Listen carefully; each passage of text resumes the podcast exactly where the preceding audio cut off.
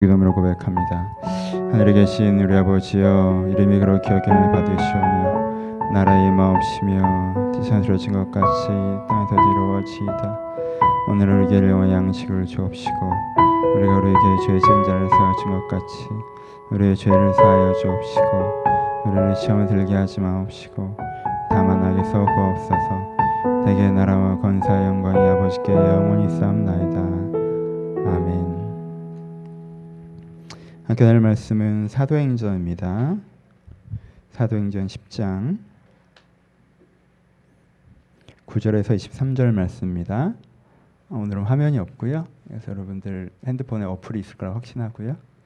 사도행전 10장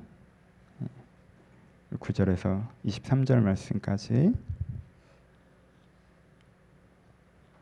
다 찾으셨으면 한 절씩 교독합니다. 제가 9절 읽습니다.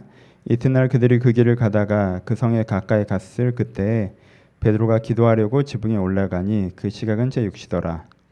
그가 시장하여 먹고자 함에 사람들이 준비할 때 황홀한 중에 하늘이 열리며 한 그릇이 내려온 것을 보니 큰 보자기 같고 네 귀를 메어 땅에 들이웠더라. 그 안에는 땅에 있는 각종 네발 가진 짐승과 기는 것과 공중에 나는 것들이 있더라. 또 소리가 이르되 베드로가 일어나 잡아먹으라 하거늘 베드로가 이르되 주여 그럴 수 없나이다. 속되고 깨끗하지 아니한 것을 내가 결코 먹지 아니하였나이다 한데 또 두 번째 소리가 있으되 하나님께서 깨끗하게 하신 것을 내가 속되다 하지 말라 하더라. 이런 일이 세 번 있으 그 그릇이 곧 하늘로 올라가 가니라. 베드로가 본 바 환상이 무슨인지 속으로 의아해 하더니 마침 고넬료가 보낸 사람들이 시몬의 집을 찾아 문 밖에 서서 불러 묻되 베드로라 하는 시몬이 여기 유숙하느냐 하거늘 베드로가 그 환상에 대하여 생각할 때 성령께서 그에게 말씀하시되 두 사람이 너를 찾으니 그러나 그를 잊지 말고 함께 가라. 내가 그들을 보내었느니라 하니. 베드로가 내려가 그 사람들을 보고 이르되 내가 곧 너희를 너희가 찾는 사람인데 너희가 무슨 일로 왔느냐? 그들이 대답하되 백부장 고넬료는 의인이요 하나님을 경외한 사람이다 유대에 온 전족들이 칭찬하더니 그가 거룩한 천사의 지시를 받아 당신을 그 집으로 청하여 말을 드려 하는지라 한데 같이 읽습니다. 베드로가 불러들여 유숙하게 하니라. 아멘. 요바에 일어나 그들과 함께 갈새 요바에 온 어떤 형제들도 함께 가니라. 아멘. 안녕하세요. 마이크 소리 괜찮아요? 혹시 나 좀 울리는 것 같은데 괜찮아?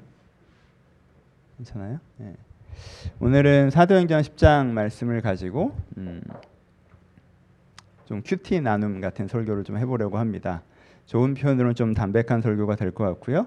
안 좋은 표현으로는 좀 산만한 설교가 될 수도 있을 것 같은데 아, 여러분들 각자에게 전달되는 내용이 있을 것이라고 확신하니까 조금 지루하시더라도 평소랑 조금 다를 수도 있는데 좀 지루하시더라도 귀를 기울여서 함께 말씀을 들어주셨으면 좋겠습니다. 아, 스토리를 잠깐 먼저 점검해 볼까요? 음, 베드로가 옥상에 설교하러 올라갔습니다. 아, 기도하러 올라갔습니다. 밑에선 밥을 하고 있었고요. 아, 이게 정기적인 기도 시간은 아니었어요. 그냥 식사를 기다리면서 위에서 시간이 남으니까 기도를 했던 것 같습니다. 기도하고 있는데 어, 하나님께서 환상을 보여주시죠. 어떤 환상을 보여주세요? 이렇게 보자기가 내려오는데 보자기를 펼쳐봤더니 거기에 베드로가 먹지 않는 것들이 들어 있었죠. 그렇죠? 베드로가 먹지 않는 기는 것, 그러니까 뱀, 아, 그리고 돼지, 새 이런 것들이 들어 있었습니다. 그래서 아, 근데 잡아 먹으라라는 말씀을 주셨어요. 근데 베드로가 대답하죠. 아, 하나님 전 이런 걸 먹지 않습니다. 했더니 하나님께서 말씀하시길 내가 아, 깨끗하게 한 것을 네가 속되다고 하지 말라라고 말씀하셨습니다. 이런 일들이 세 번 반복되어 일어나죠. 베드로가 고민하며 내려옵니다. 아, 왜 이런 말씀을 하시는 거지? 라고 고민하면서 베드로가 내려옵니다. 그때 어떤 일이 벌어지죠? 이방인 고넬료가 사람을 보내어서 당신을 청하여 함께하고 싶습니다라고 이제 초청을 합니다. 그래서 이제 베드로가 이 상황을 조금 이해는 하게 되죠. 깨닫지 못하는데 왜 그러시는지 모르겠는데 여기서 어, 내가 먹지 않는 음식은 이방인이고 그것을 먹는 것은 교제함의 의미가 있는 것이란 걸 알게 되죠. 그래서 아, 하나님께서 이 이방인들과 교제하라고 하셨으니 내가 가서 교제를 해야겠다. 라고 하고 그 이방인의 집에 갑니다. 그리고 오늘 읽지는 않았지만 가서 나를 왜 초대했느냐 라고 베드로가 물어보니까 내가 이런 환상을 봐서 당신의 말씀을 듣고자 합니다라고 얘기하니까 베드로가 거기서 이제 설교를 하죠. 그때 무슨 일이 벌어지죠? 성령께서 그들 가운데 임하셔서 그들이 변화되는 것을 베드로가 경험합니다. 그래서 베드로가 깜짝 놀라고 돌아오는 것이 오늘의 이제 스토리입니다. 그렇죠? 이 스토리를 보면 보통 이 스토리를 그 문제가 아니라 모니터 스피커 문제인가 보다. 내 스토리를 그냥 보시면 어떻게 느껴져요? 이 스토리를 보통 일반적으로 딱 보면 우리의 느낌은 아, 아 베드로라는 사람이 되게 예수님을 믿고도 되게 인종주의적 생각을 갖고 있었구나. 아 이방인이랑은 밥도 먹을 수 없어. 라는 되게 잘못된 생각을 갖고 있었는데 하나님께서 환상을 보여주셔서 얘 잘못된 생각을 혼내시고 고쳐주신 사건이다. 좀 이렇게 받아들인 경우가 되게 많아요. 베드로가 하나님을 믿고도 성령을 받고도 여전히 그 율법주의에 사로잡혀서 아, 저 이런 거 못 먹습니다. 아, 저 이방인들이랑 교제 안 합니다. 이렇게 배타적으로 굴었던 것을 하나님께서 환상을 통해서 어, 어떤 면에서 이제는 깨우치게 하시고 혼내시고 가르쳐 주신 그런 사건처럼 우리 가운데 전달이 되는 장면인 것 같아요. 보통은 좀 더 들어가 보죠. 이 본문을 이해하려면 근데 이렇게 보면 그거는 이방인과 교제하는 것을 금지하는 법, 이방인과 교제 금지법을 누구의 관점으로? 우리의 관점, 현대적인 관점으로 바라볼 때 생기는 문제예요. 그렇죠? 우리한테 이방인과 교제하는 금지법 이런 걸 딱 들으면 듣자마자 무슨 생각이 들어요? 어, 이런 인종차별적인 그렇죠? 어, 제일 안 좋은 거잖아 요즘에 어떻게 이런 편견의 규칙들을 아직도 갖고 있나? 우리는 이렇게 받아들여지죠. 당시에도 그랬을까요? 그렇지 않죠. 이방인과 교제하는 금지법이 무슨 의미인지를 먼저 좀 깨달아야 될 필요가 있습니다. 보시죠. 이게 언제 처음 생겼어요? 모세 때 생겼죠. 가나안 땅에 이스라엘 백성들이 들어가는데 하나님께서 거기 가서 이방인들과 교제하지 말라고 규칙을 세우셨어요. 왜 그러셨을까요? 그 당시 가나안은요 문명적으로 훨씬 더 앞서 있었고요 문화적으로 훨씬 더 화려한 땅이었어요. 그러니까 그런 사람들과 이 이스라엘 사람들이 교제를 시작하면 어떻게 돼요? 이스라엘 백성들은 문명적으로 아직 진보하지 못했고요. 문화적으로 되게 소박하기 짝이 없었습니다. 그러니까 그 화려하고 진보한 문명을 보다 보면 이스라엘 사람들이 어떻게 됐어요? 거기에 압도돼 버리죠. 그래서 그 압도해서 그것들에 이렇게 휩쓸려 가기 시작하는데 어느 정도 휩쓸려 갔어요? 그 속에 담겨 있는 사상과 문화까지 다 배워 버리죠, 그렇죠? 이런 일들이 벌어질 수 있기 때문에 어떻게 하는 거? 이방인과의 교제를 아예 금지해 버리셨죠. 이유가 뭐예요? 이스라엘 백성들이 어떻기 때문에 약하기 때문에 취약하기 때문에 이들이 약하고 저들은 강하니까 이 사이에 벽을 세워두지 않으면 그 강한 게 이 약한 걸 잡아먹어 버리니까 그렇죠. 그런 일들이 발생할 수 있기 때문에 하나님께 이방인과 교제를 금지하셨단 말이에요. 이게 모세 때만 일어났습니까? 여러분 어두운 사사기의 400년이 기본적으로 왜 발생하죠? 이방인과 교제해서 발생하죠.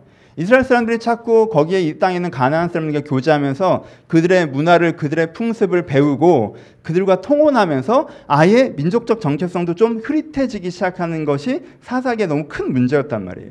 왕정기엔 다른가요? 아니죠. 왕정기의 결정적인 문제를 일으켰던 왕들이 누구예요? 그 사람들은 여로보암, 금송아지를 짓는 것도 이집트적인 문화 영향을 여전히 받고 있는 거고 이방 문화 영향을 받은 거예요. 그렇죠? 바알, 블레스, 바알은 아니 그 아합, 아합은 뭘 생겼어요? 아예 바알을 이방 신을 갖고 왔죠. 그렇죠? 근데 그건 단지 종교만 아니라 그들의 간승, 문화, 사고방식 같은 걸 다 갖고 온 걸 얘기하는 거예요. 제일 악했던 왕이라고 표현된 문하세도 마찬가지죠. 그, 그 시대 제일 잘 나갔던 아시리아. 아시리아의 사고방식과 문화와 문명을 받아들이면서 변질됐습니다. 그렇죠?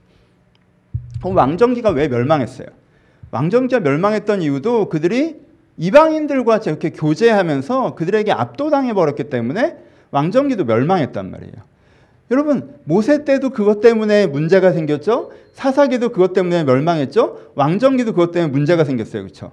그 다음은 더하죠. 바벨론 포로로 끌려갔습니다. 여러분 북이스라엘도 망해서 끌려갔어요. 남유다도 망해서 끌려갔죠. 근데 북이스라엘은 어떻게 됐죠? 끌려간 다음에 이방인과 교제해 버리죠. 그들과 통혼해요. 그들과 관계하고 그들의 언어, 그들의 문화를 다 배워서 자기의 고유의 정체성을 다 잃어버려 버립니다. 남아있는 사람들도 어떡하죠? 다른 지역에서 이주해 온 사람들이랑 통혼하죠. 교제하죠. 그래서 사마리아 문화라고 하는 이스라엘 문화도 아니고 이방 문화도 아닌 이상한 문화가 만들어져 버렸어요. 그래서 열지파가 역사적으로 사라져 버립니다. 그렇죠? 열지파가 역사 속에서 사라져 버렸어요. 뭐 때문에? 이방과 교제한 것 때문에. 그럼 남유다는 왜 살아남았습니까? 남유다는요. 바벨론을 포로로 끌려갔어도 이방인과 교제하지 않았어요. 자기들의 문화, 자기들의 풍습, 자기들의 종교를 지켰고요. 결혼도 자기들끼리 했어요. 누군가 결혼하겠다고 하면 그 사람이 유대교로 개종해야 결혼을 시켰습니다. 왜요? 그래야 유대교 정체성을 지킬 수 있으니까. 그렇죠. 포로기 그래서 겨우 유대인이 유대인으로 남아있을 수 있었던 거예요. 여러분 지금 유대가 독립국가입니까? 아니죠. 지금 현재도 로마라고 하는 엄청난 제국의 작은 일부에 지나지 않아요. 이런 유다가 이방인과 교제하기 시작하면? 로마라는 바다에 한 줌 소금처럼 사라질 거예요. 그렇죠? 유다가 이방인과 교제하기 시작해서 그러면 한 줌 소금처럼 사라질 거예요. 여러분, 2세대 한국인들도 한국말 못합니다. 본인이 미국 사람을 생각해요? 한국 사람을 생각해요? 3세대는요? 4세대는요? 여러분 4세대쯤 가면요. 어, 나에게 한국 피가 좀 섞여 있어. 이렇게 얘기해요. 그렇죠? 그렇지 않겠어요? 나한테 뭐 아이리쉬 피도 섞여 있어라고 얘기하는 것처럼. 여러분 유대인들이 거기서 이방과 교제한다고 생각해 보세요. 로마 제국 내에서 100년이 가지 못한 이, 이 민족은 사라집니다. 이 문화는 사라져. 이 종교는 사라져요. 그러니까 그렇게 그렇게 극단적으로 왜냐하면 한 번 뚝을 펼치면 이렇게 두두두 무너지니까 극단적으로 이방과 교제를 금지시킨 거예요. 왜 우리를 지키려고. 여러분 이게 강한 자가 약한 자에 대해서 차별하면요. 그렇죠? 이건 인종 차별일 수 있어요. 근데 차별받고 약한 자가 강한 자에 대해서 자기 변별성을 가지려고 하는 건요. 자기를 지키는 방어 행위예요, 사실. 그러니까 그 당시에 유대인들이 이방과 교제를 금지하는 건 이건 인종 차별이 아니에요. 그렇죠?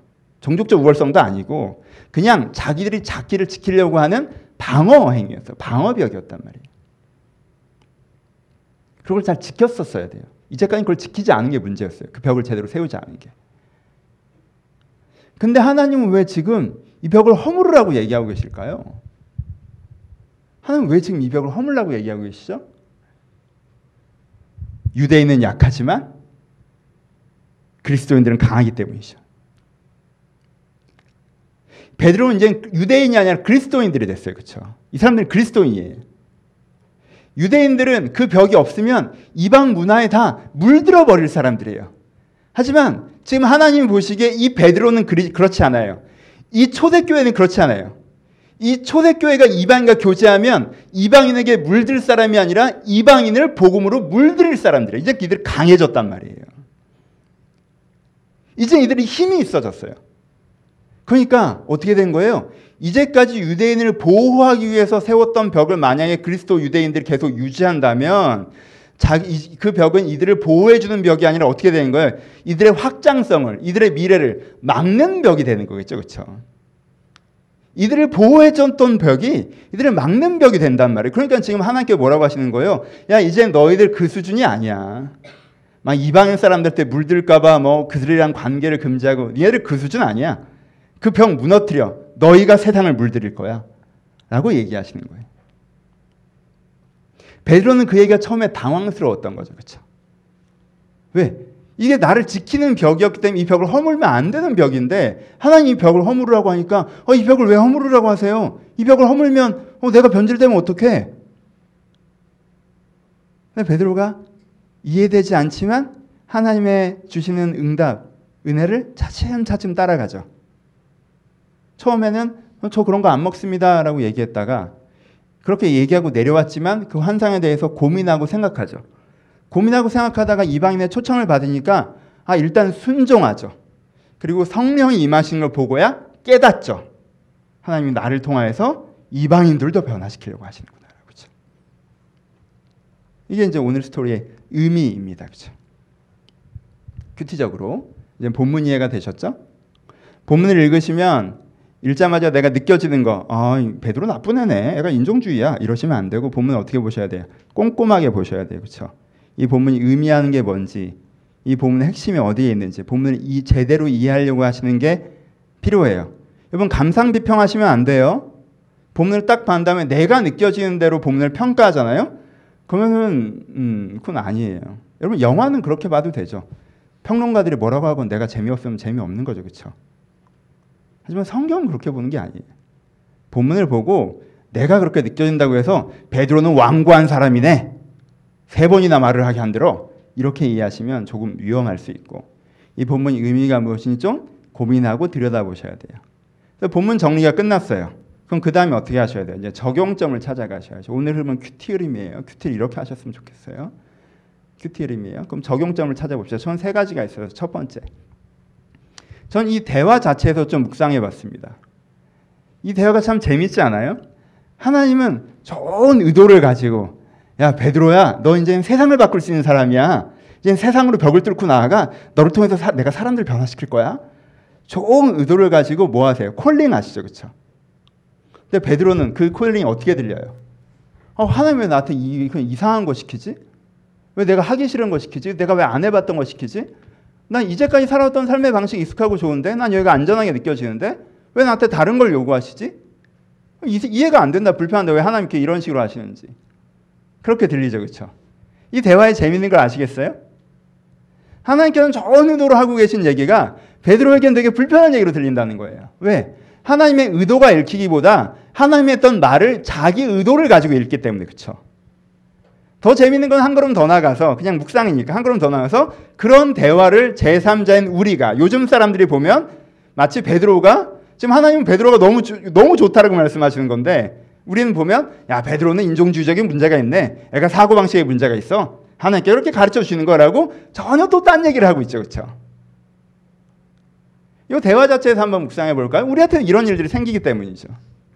하나님이 어떤 좋은 도를 가지고 우리 가운데 어떤 얘기들을 해 주시고 하나님께 어떤 좋은 생각을 우리 가운데 말씀해 주고 계신데 우리는 그 의도를 안 보고 그 말만 보기 때문에 그 말을 또 우리 의도를 갖고 해석하기 때문에 그게 전혀 다른 걸로 나에게 들려진다는 거 이런 일들이 우리 가운데 있어요. 하나님은 날 신뢰하시고 날 좋아하셔서 날 기대하셔서 넌 좀 이렇게 해보면 좋을 것 같아. 네가 이런 사람이야 라고 얘기하시는데 그게 나한테 들려지기는 하나님께 날 공격하시는 것 같고 날 불편하게 하시는 것 같고 날 책망하시는 것처럼 들려질 때도 있다라는 거예요. 그래서 다른 사람한테 그 문제를 상의해 보면 그 사람 또 하나님 보기엔 이 사람 너무 괜찮은 사람이라 그렇게 얘기하신 건데 엉뚱하게 야 네가 문제가 있는 거 하나님 앞에 겸손해지 뭐 이런 식으로 얘기를 할 수도 있다라는 거죠. 그렇죠? 관계적으로 대화의 문제점들이 발생할 수 있습니다. 그렇죠? 우리 가운데 이런 부분들이 재밌는 것 같아요. 여러분들 혹시 이런 일들이 있으십니까? 큐티적으로 하나님과 대화가 잘 되고 계십니까? 오해 없이 여러분들 대화가 흘러가고 계십니까?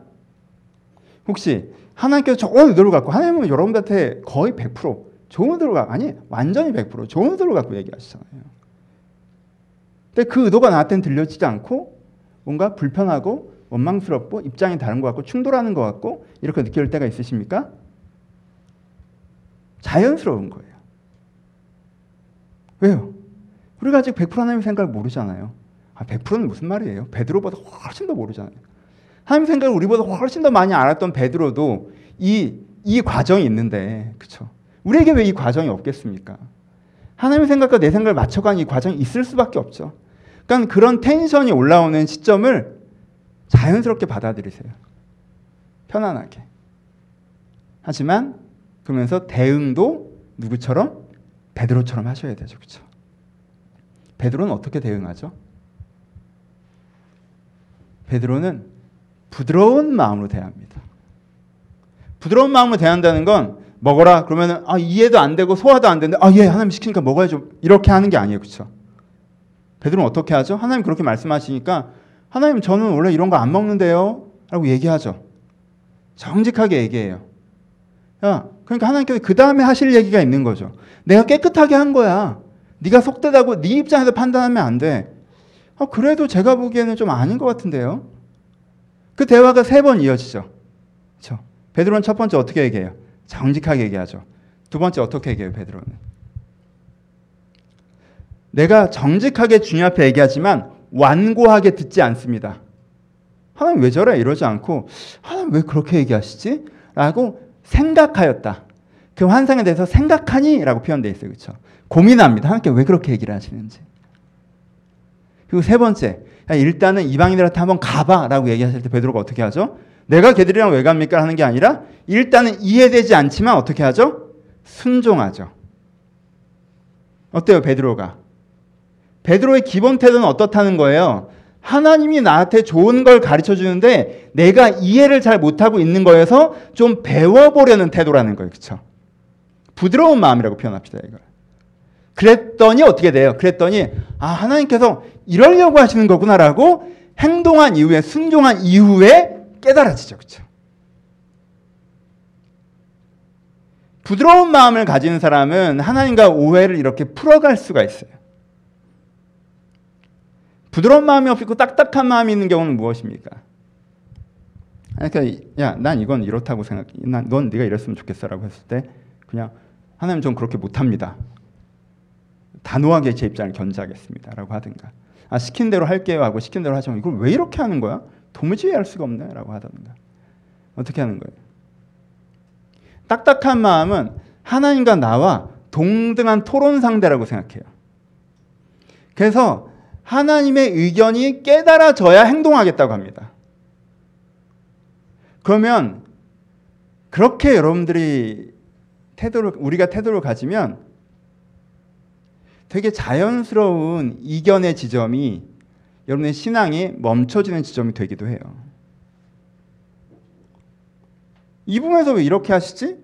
라고 나를 설득해내지 못하면 난 더 이상 움직이지 못하겠다라고 해버리면 그 때문에 진전이 안 된다라는 거예요. 그럼 관계에서도 그렇지 않습니까? 이 사람이랑 나랑 의견이 틀어져요. 부딪혀요. 그럼 내가 100% 설득되면 움직이겠다라고 하는 사람은요, 되게 열려 있는 사람 같지만 완전히 자기 마음대로 하겠다는 거잖아요. 그렇죠? 그렇게 해서는 관계가 전혀 개선되지 않아요. 나는 열려 있다고 생각해요. 내가 깨달아지면 내가 움직이겠다는 건 내 생각이 바꾸면 하겠다는 건 그건 내 생각대로 하겠다는 말이잖아요. 네. 내 생각이 아직 안 바뀌었지만 네 입장에 정 그러하다면 그럼 중간쯤 이렇게 한번 해보자. 그래서 해보는 과정 가운데 아 이런 부분이 있구나. 라는 지점들을 만나가는 거잖아요. 그렇죠? 저도 그렇죠. 목회를 하는데 제 방식이 있어요. 하나님께 다른 방식을 제시하세요. 아, 전 그렇게 안 합니다. 그럴 거면 왜? 이게 제 입장이에요. 하나님께서 그렇게 하라고 나한테 말씀하신 게 확신해요. 그럼 일단 어떻게 해봐요? 해보죠. 해봤더니 요즘에 좀 더 은혜로운 것 같더라고요. 그래서 제가 할 말이 없어요, 요즘에. 여러분들이 이렇게 개편한 다음에 더 의기소침해지고 영적으로 나태해지고 그러면 누구 봐요 이런 식으로 하라고 해요 할 수 있는데 내가 잘못했구나 이렇게 되는 거지. 부드러운 마음. 하나님과 이견이 있으실 때가 있으십니까? 하나님의 의도가 보이지 않고 하나님의 말, 하나님의 지시, 하나님께 주신 상황 자체가 뭔가 잘못된 것처럼 나한테 느낄 때가 있으십니까? 그건 자연스러운 거예요. 그때 무조건 하나님한테 꺾고 내 자신을 속이고 당신 말대로 하겠습니다. 거짓말하셔서는 안 돼요. 베드로처럼 정직하게 자기 생각을 얘기하세요. 하지만 베드로처럼 배우려고 하세요. 내가 배우는 입장인 걸 기억하세요. 하나님과 동등한 패널로 여기에 참석하고 있는 게 아니야. 하나님께서 지혜로우시고 난 무지합니다. 쉽게 배우고자 하는 거예요. 쉽게 배우고자 하는 마음으로 조금씩 그가 시키시는 것들을 해볼 때 먼저 순종할 때 그 다음에 깨달음이 옵니다. 그렇게 하나님 앞에 부드러운 마음을 가질 때 여러분들이 하나님과의 이견으로 말미암아 생겼던 벽들이 좀 더 무너질 수 있다라고 생각합니다. 묵상 두 번째. 두 번째는 좀 짧게. 베드로에게 했던 그 메시지 자체를 좀 묵상하고 싶어요. 앞으로는 대화였고 메시지 자체 이건 굉장히 짧게. 전 이 부분은 아, 여기 있는 많은 사람들에게 해당되지 않고요. 여러분의 몇몇 사람에게 해당된다는 확신이 있습니다. 그래서 이 부분이 나에게 해당된다고 생각하신 분들은 오늘은 이 부분만 들으시면 돼요. 베드로에게 뭐라고 말씀하셨어요? 넌 인젠 스스로를 보호해야 되는 나약한 사람이 아니라 다른 사람한테 영향력을 줄 수 있는 장성한 사람이야라고 말씀하셨습니다. 그렇죠? 그 몇몇 분에게 도전합니다. 여러분, 여러분들은 이제 스스로를 보호해야 되는 나약한 사람이 아니라 다른 사람에게 선한 영향을 줄 수 있는 장성한 사람입니다. 그러니 계속 자기를 나약해서 나 하나 지켜야 되고 나 하나 돌봐야 된다는 사람으로 생각하고 계셨는데 계셨다면 이제는 내가 그렇게 있을 사람이 아니라 내가 다른 사람들을 돌보고 다른 사람에게 선한 영향을 줄 수 있는 사람이라는 자부심을 가지고 여러분의 껍질을 깨고 밖으로 나오셨으면 좋겠습니다. 저는 여러분들 가운데 어떤 분이 이 말씀이 필요한지 몰라요. 여러분 대부분에게는 해당되지 않습니다. 들으실 분만 들으세요. 여러분들이 어떤 분들은 장성하셨어요. 이제는 영향력을 주실 때예요. 그럼 여기가 조사원이라고 하시면 안 됩니다. 일어나셔야 됩니다. 영적으로도 영향을 주십시오. 여러분 안에 하나님이 계십니까? 이제 신앙적으로 정돈되셨어요? 그럼 여러분들은 사회에서 여러분들 주변에 그것들을 드러내는 것에 두려워하지 마세요. 자연스럽게 소개해내는 것에 망설이지 마세요. 그렇게 여러분들이 전한 하나님을 통해서 그 사람이 하나님을 인도될 계기가 있을지 어떻게 합니까? 뭐 꼭 전도를 하라는 얘기가 아니라 여러분들이 여러분들 자신으로 들을 수 있는 영향력들에 대해서 자연스럽게 여러분들 자신을 표현해내시라는 겁니다. 꼭 신앙이 아니어도 여러분들이 전부 다 좀 더 성숙한 사람이 되셨습니까? 좀 더 유능한 사람이 되셨습니까? 좀 더 영향력 있는 사람이 되셨습니까? 이제 내가 세상을 물, 세상에 물들일 것을 걱정한 것이 아니라 내 물들일 수 있는 사람이 조금 더 되셨습니까? 그러면 그 세상에 대해서 아, 저 나쁜 세상은 내가 상관하지 않겠다고 하지 마시고 그들 물, 물들여 가십시오. 여러분이 그렇게 할 수 있는 사람이라고 저는 생각합니다. 몇몇 사람만. 또 이 말씀 잘못 들으시고 괜히 가서 물 들어갖고 오지 마시고 그냥 대부분은 그냥 안에 계세요. 벽 속에 계세요. 그냥 예, 괜히 나갔다 큰일 나니까. 그래서 또 하지 마시고. 세 번째. 제가 큐티하는 것들을 그냥 나누는 설교예요. 첫 번째는 대화에 대해서 묵상했고요. 두 번째는 부르심에 대해서 묵상했고요. 세 번째는 아, 이 이방인과 교제하지 말라는 율법 자체에 대해서 좀 묵상해 봤습니다. 이방인과 교제하지 말라는 율법 자체가 지금 어떻게 사용되고 있죠? 먼저는 나를 지켜주는 벽으로 사용되었죠. 그렇죠? 그게, 그게 나를 지켜주는 벽일 때 사람들은 자꾸 이 벽이 나를 지켜준다고 생각하지 않고 나를 막는다고 생각하고 자꾸 그 밖으로 나가서 어떻게 했어요? 자기를 망쳤죠. 그렇죠? 이스라엘 역사에서 가수 그런 일이 발생했어요. 그 벽은 자기를 지켜주는 벽이었어요. 그런데 그 벽이 지금 어떻게 됐죠? 나를 막는 벽이 되고 있죠. 그렇죠? 그럼 어떻게 해야 돼? 이 벽을 내가 부수고 이제 새롭게 나가야 되는 게 필요한 거죠. 그렇죠? 전 여러분들의 삶의 방식에도 이러한 것들이 있다라고 생각을 합니다. 여러분들의 삶의 방식. 여러분들이 살아오면서 세웠던 삶의 방법들이라는 게 있을 거예요. 근데 그 방법이 여러분들을 때로 지켜줬을 겁니다. 내가 10대 때 인간관계 하던 방식. 어? 주변에 나쁜 애들이 많네. 내가 되게 세게 해서 아무도 나를 못 건드리게 해야지. 그럼 그때는 되게 유효했을 수 있죠. 근데 이제는 여러분 주변에 좋은 사람들이 더 많아졌는데 아직도 그 방법을 유지하고 있어서 오히려 좋은 관계를 막고 있지는 않을까요? 내가 어릴 때 살아갔던 방식. 내가 아, 내가 이만큼은 할 수 있는 상황이 아니니까 상대적으로 요것만이라도 하게 해보자 하고 내가 어린 시절 내가 채택했던 방식 이거라도 지키기 위해서. 근데 이젠 그러하지 않아요. 이젠 장성했고 이젠 그보다 더 많은 걸 할 수 있어요. 그런데 예전에 썼던 그 삶의 방식을 그대로 유지하여서 더 많은 걸 해낼 수 있는 기회를 내 스스로 빼앗고 있지는 않습니까? 우리 가운데 어떠한 삶의 규칙들이라는 것이 있는데 사람마다 살아가면서 삶의 방식이라는 걸 배워가요. 그렇죠? 인간관계 하는 방식, 사고 방식, 신앙생활 하는 방식, 문제를 해결하는 방식, 감정을 처리하는 방식. 내가 살아가는 방법들이라는 걸 배워간단 말이에요. 그러면 그 방법들은 되게 좋은 거예요. 방법을 배우셔야 되죠. 근데 우리가 들여다보기에 어떤 방법은 그때는 맞았지만 지금은 그렇지 않은데 그 시절에 써야 되는 방법이었지 지금도 써야 될 방법은 아닌데 여전히 그 방법을 쓰고 있음으로 말미암아 오히려 나를 막는 것들도 존재한다는 거예요. 그럼 그거 아십니까? 너무 어릴 때 완성도 있는 삶의 방법을 훈련했던 사람이 나이가 들고 오히려 미숙해질 수 있습니다. 왜요? 스무 살 때는 그 사람이 되게 와, 쟤 되게 성숙한 애였다고 생각했어요. 왜요? 일찌감치 자기가 살아가야 되는 방법을 체득했기 때문에.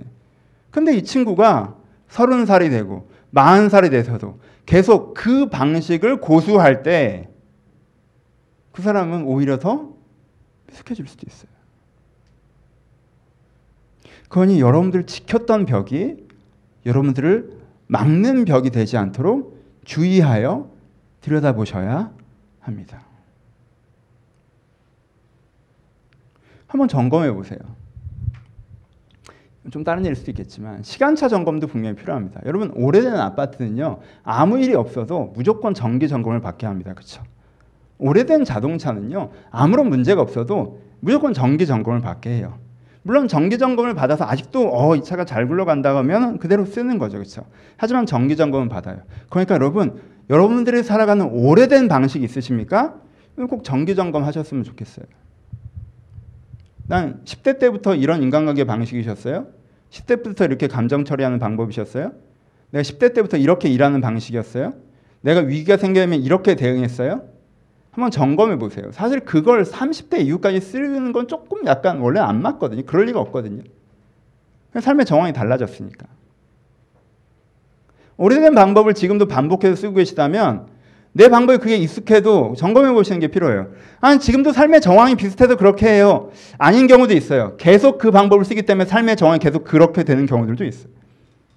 이방인과 이제는 소통해야 되는데 이방인과 금지하는 법을 계속 스스로 지키고 있으니까 계속 이방인과 거리가 있는 것일 수 있는 거잖아요. 이방인과 거리가 있어서 그 법을 지키는 것이 아니라 이게 닭과 달걀이 바뀌어버리는 경우들이 생긴단 말이에요. 그러니까 한번 돌아보셔야 돼요. 내가 살아가는 이 방법이 맞는지. 그래서 여러분들을 지켜줬던 방법이 여러분들을 막아서지 않도록 들을 고쳐나가셔야 됩니다. 경보음이 들어오셨을 때는 특별히 무조건 고칠 생각을 하세요. 경보음이라는 게 무엇이에요? 내가 썼던 인간관계 방식을 계속 쓰고 있는데 어, 전에는 잘 아무 문제가 없었는데 자꾸 이 방법으로 살 때 사람들이랑 문제가 생겨요. 자꾸 좋은 사람들이랑 관계가 맺어지지 않아요. 내 주변에 사람이 안 생겨요. 그럼 경보음이에요. 뭔가 균열이 생기고 있는 거잖아요. 그 방식에. 그럼 그 방법을 다시 한번 생각해 보셔야 돼요. 내가 어떤 세계관을 갖고 살아가고 있는데 이 세계관으로 생각했더니 답이 안 나와요.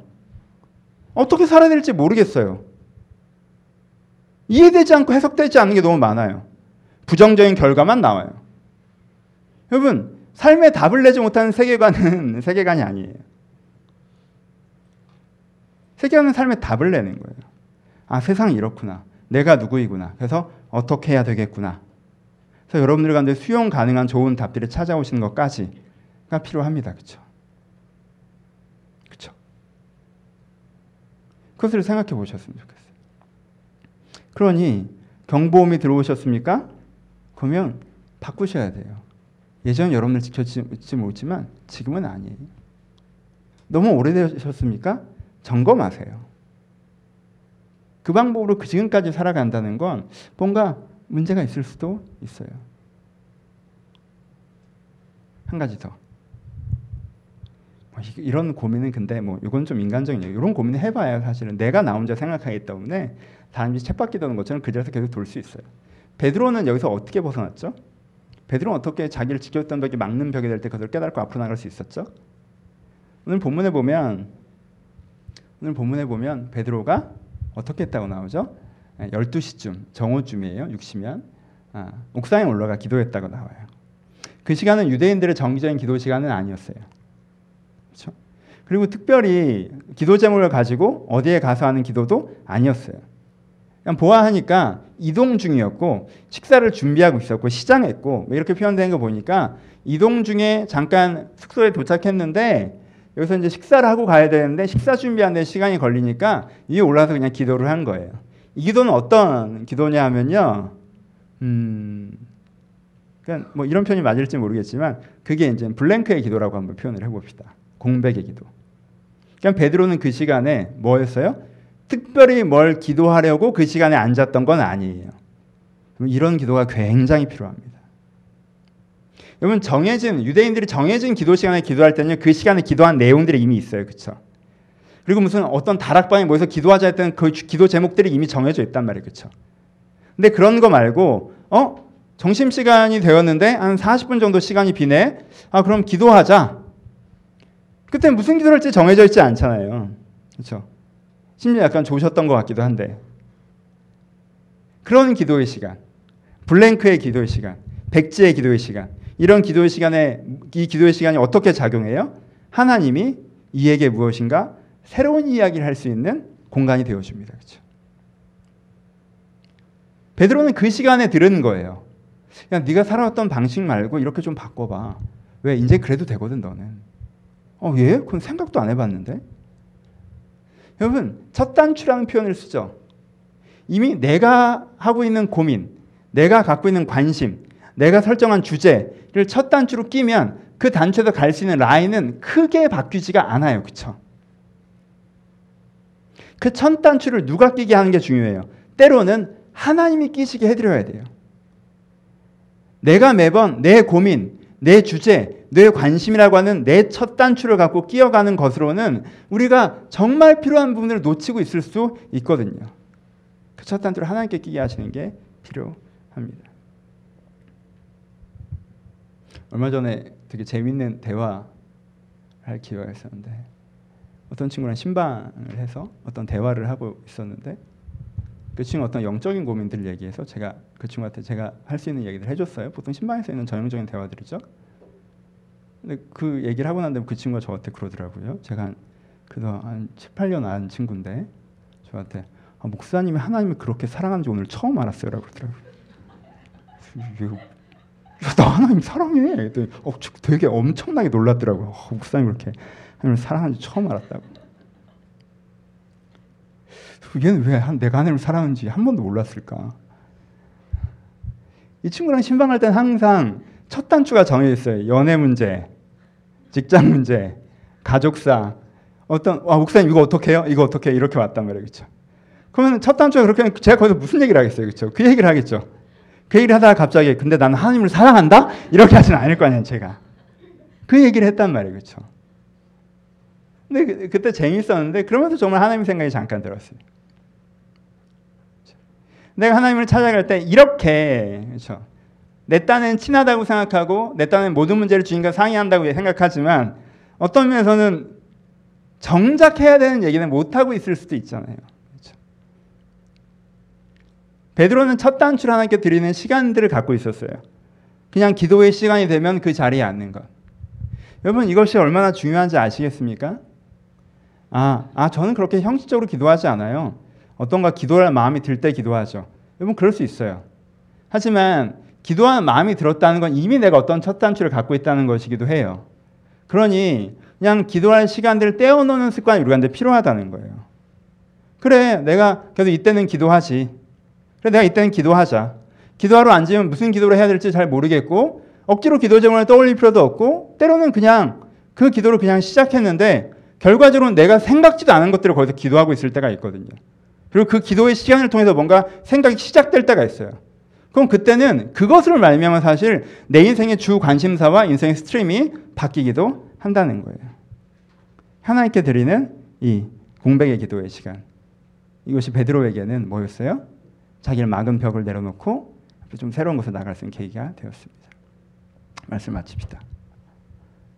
오늘 좀 전형적인 설교를 한번 하고 싶었어요. 본문을 해석하고 거기서 한번 생각해 볼 수 있는 세 가지 주제를 좀 산만하지만 설교로 전달했습니다. 역시 반응이 안 좋네요. 왜 이 방법들이 잘 채택되지 않는지 이해가 될 것 같습니다. 근데 오늘 이 설교를 했던 어, 두 가지 이유는 첫 번째, 여러분들 큐티를 이렇게 하셨으면 좋겠다는 예화를 설명을 하고 싶었어요. 본문을 꼼꼼히 들여다보세요. 큐티 하셨으면 좋겠어요. 성경을 가져가세요. 주중에 성경을 읽으세요. 한 단락이어도 좋아요. 아는 단락이어도 괜찮아요. 꼼꼼히 읽으세요. 그리고 거기서 몇 가지를 정리하세요. 그 정리한 문장을 가지고 묵상하세요. 여러분 큐티는 여러분 삶에 주신 하나님의 자극이 될 수 있습니다. 여러분 세상 삶에서 얼마나 많은 자극을 받으십니까? 인터넷 기사를 통하여서 직장에서 친구들에게 그 자극이 많은 생각을 자라나게 하죠. 근데 때로는 단지 그쪽 자극만 너무 많은 것이 문제가 될 때가 있어요. 여러분들이 예배를 통해서 어떤 생각을 시작하셔야 되고 기도를 통해서 어떤 생각을 시작하셔야 되는데 그만큼이나 여러분들이 말씀을 가까이 하시면서 그 말씀으로 무슨 생각을 시작할 수 있으셨으면 좋겠어요. 그 생각들이 자라나면요. 그냥 내가 했던 생각이 해결되는 차원이 아니라 생각의 큰 주제가 전환되는 일들이 벌어지면 그것 자체로 이미 많은 것이 해결되기도 합니다. 그럼 이렇게 한번 아, 본문을 읽으시고 줄거리를 정리하시고 거기에 대해서 이해해야 되는 주제적인 내용이 있다면 성경 공부를 한번 해석하시고 그렇게 나와 있는 한 세 가지 정도의 명제들을 가지고 아 내가 여기서 내 삶을 어떻게 받는지 묵상해 보시고 그 중에 나한테 특별히 다가오는 말씀이 있다면 거기서 좀 깊게 기도해 보시는 일들이 있으셨으면 좋겠습니다. 제가 이번 주에 했던 큐티예요. 저는 이제 세 번째 부분에 하나님께 저에게 말씀하시는 부분이 있으셨습니다. 좀 더 기도해 봐야겠지만 아, 제가 이제까지 목회해왔던 방식이 나쁘다는 게 아니라 이것이 예전의 방식인 부분이 있고 바꿔야 하는 부분이 있다는 고민과 기도 제목들을 제가 지금 가지고 있습니다. 이 말씀을 통해서. 그래서 8월까지는 제가 해오던 방식으로 하겠지만 8월이 지나면 제 주중 사역의 방식 좀 바꿀 생각입니다. 제 생각에는 9월 달부터는 수요, 수요 기도에도 좀 방학을 할 예정이고요. 이제까지 했던 제 양육이나 신방들의 거의 모두가 8월 기점으로 좀 홀딩할 예정입니다. 제가 그럼 어떻게 주중 사역들을 해나가야 되는지, 여러분의 전체 신앙을 위해서 내가 뭘 해야 되는지, 해오던 방법, 익숙한 방법이 아니라 내가 새롭게 배워야 되는 방법이 무엇인지 제가 이 말씀을 중심으로 다시 한번 고민하기 시작했어요. 좀 배우고 싶어요. 그래서 여러분들 중에 몇몇 유대교 유대인들의 그리스도교가 아니라 어, 전체 유대인들 말고 이방인들까지여야 되는 것처럼 남의 숨교 몇몇이 아니라 전체가 은혜 받을 수 있는 내 역할에 대해서 다시 한번 고민하려고 합니다. 하나님께서 저희 제가 그냥 뭐 하나님께서라고 자꾸 인용하니까 이건 위험 발상인데 하여튼 동일자니까 그건 내 얘기고 하여튼 제 생각이라고 표현하죠. 제 생각엔 제가 지금 하고 있는 목회가 몇몇에게 은혜를 주지만 전체에게 은혜를 주고 있지 못하는 생각이 들어서 그 고민을 좀 해보려고 합니다. 이게 제 큐티예요. 어떻게 되죠? 구체적인 생활의 기준과 결정에 영향을 줘요, 여러분. 큐티가. 그렇죠? 여러분들이 그렇게 하실 수 있었으면 좋겠어요. 하여튼 이제 큐티에 대한 강조는 했고 다시는 안 해야지 이런 식으로 설교 엄청 다들 막 지루해하는 것 같아. 오늘 설교 주제로 마무리를 합시다. 여러분 어, 세 가지 고르세요. 여러분들 마음 가운데 오시는 거 어떤 말씀 있으십니까? 혹시 요즘에 하나님이랑 오해가 있으세요? 사실 오해 6개월 뭐 이러지 않으세요?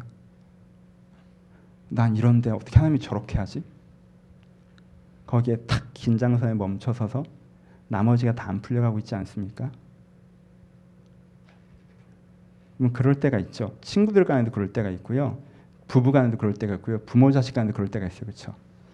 부모 자식 간에 딱 그렇게 오해하. 아빠는 왜 이렇게 하는 거야? 엄마는 왜 이렇게 하는 거야? 도대체 이해할 수가 없네.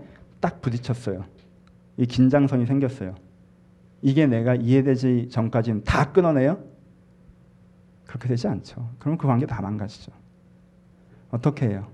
일단 내가 수용할 수 있는 부분, 이해할 수 있는 부분, 또 이 정도는 해드릴 수 있을 법한 것들, 내가 좀 행동해 나가다 보면 그 관계에 풀어지는 지점들이 마련되죠.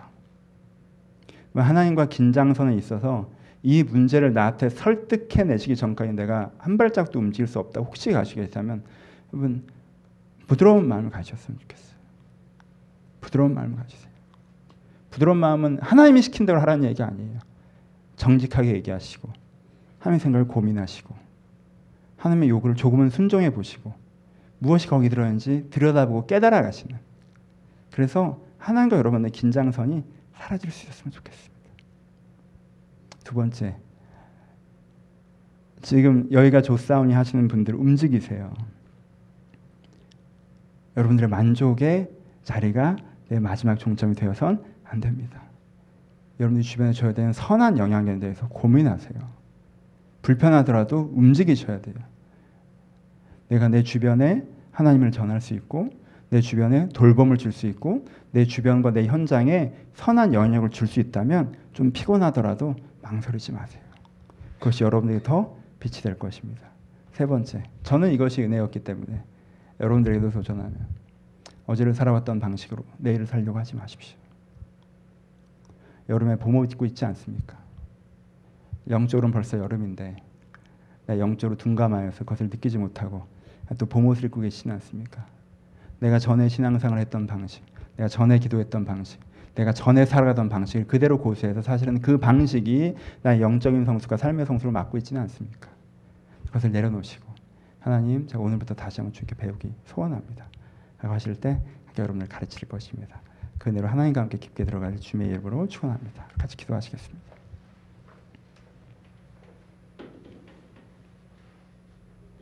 각자 들을 말 생각하시면서 한번 여러분 마음 가운데 떠오르는 사금을 찾아보셨으면 좋겠습니다. 어, 여러분들에게 떠오르는 사금은 무엇입니까? 음? 여러분들 떠오르는 사금은 하나님, 제가 이렇습니다. 제가 이렇습니다. 제가 이렇군요. 제가 좀 이렇게 해보고 싶습니다. 하나님 들으셨으면 좋겠습니다. 예전 방식에 머무르셨다면 바꿉시다. 괜찮아요. 다 좋은데 혼자 좋고 있다면 여러분 움직이세요. 여러분들이 세상에 선물이 된 게 여러분들 기쁨일 거예요. 음, 오해가 있으시다면 우리 풀어봅시다. 억지로 풀으라는 게 아니에요. 상대방 입장을 수용하라는 게 아니에요. 풀어보려고 해봅시다. 거기서부터 풀려나갈 것이라고 확신합니다. 하나님 무엇보다도 우리가 나 말씀하셔서 하나님의 말씀으로 이 기도로 내가 좀 더 앞으로 나가기를 소원합니다. 들은 말씀 생각하시면 우리 자유롭게 2, 3분 정도 먼저 묵상하며 고백하며 기도하기를 소원합니다. 기도하겠습니다. 아버지 값스란 마음 가운데 찾아오셔서 주로 말미암아 다시는 조명되는 귀한 시간 될 수 있도록 저를 축복하여 주옵소서. 하나님 우리 가운데 일하신 하나님을 저희가 바라봅니다. 주여 저희가 우리 가운데 일하신 하나님을 저희가 바라봅니다. 주여 우리 가운데 일하는 하나님을 저희가 다시 바라봅니다. 우리 가운데 일하신 그리스도의 은혜와 하나님 아버지의 사랑하심과 성령의 교통하심이 주의 말씀을 듣고 말씀으로 새롭게 되기를 소원하는 모든 심령 심령들 가운데 이제부터 영원토록 함께 쓸지어다. 아멘.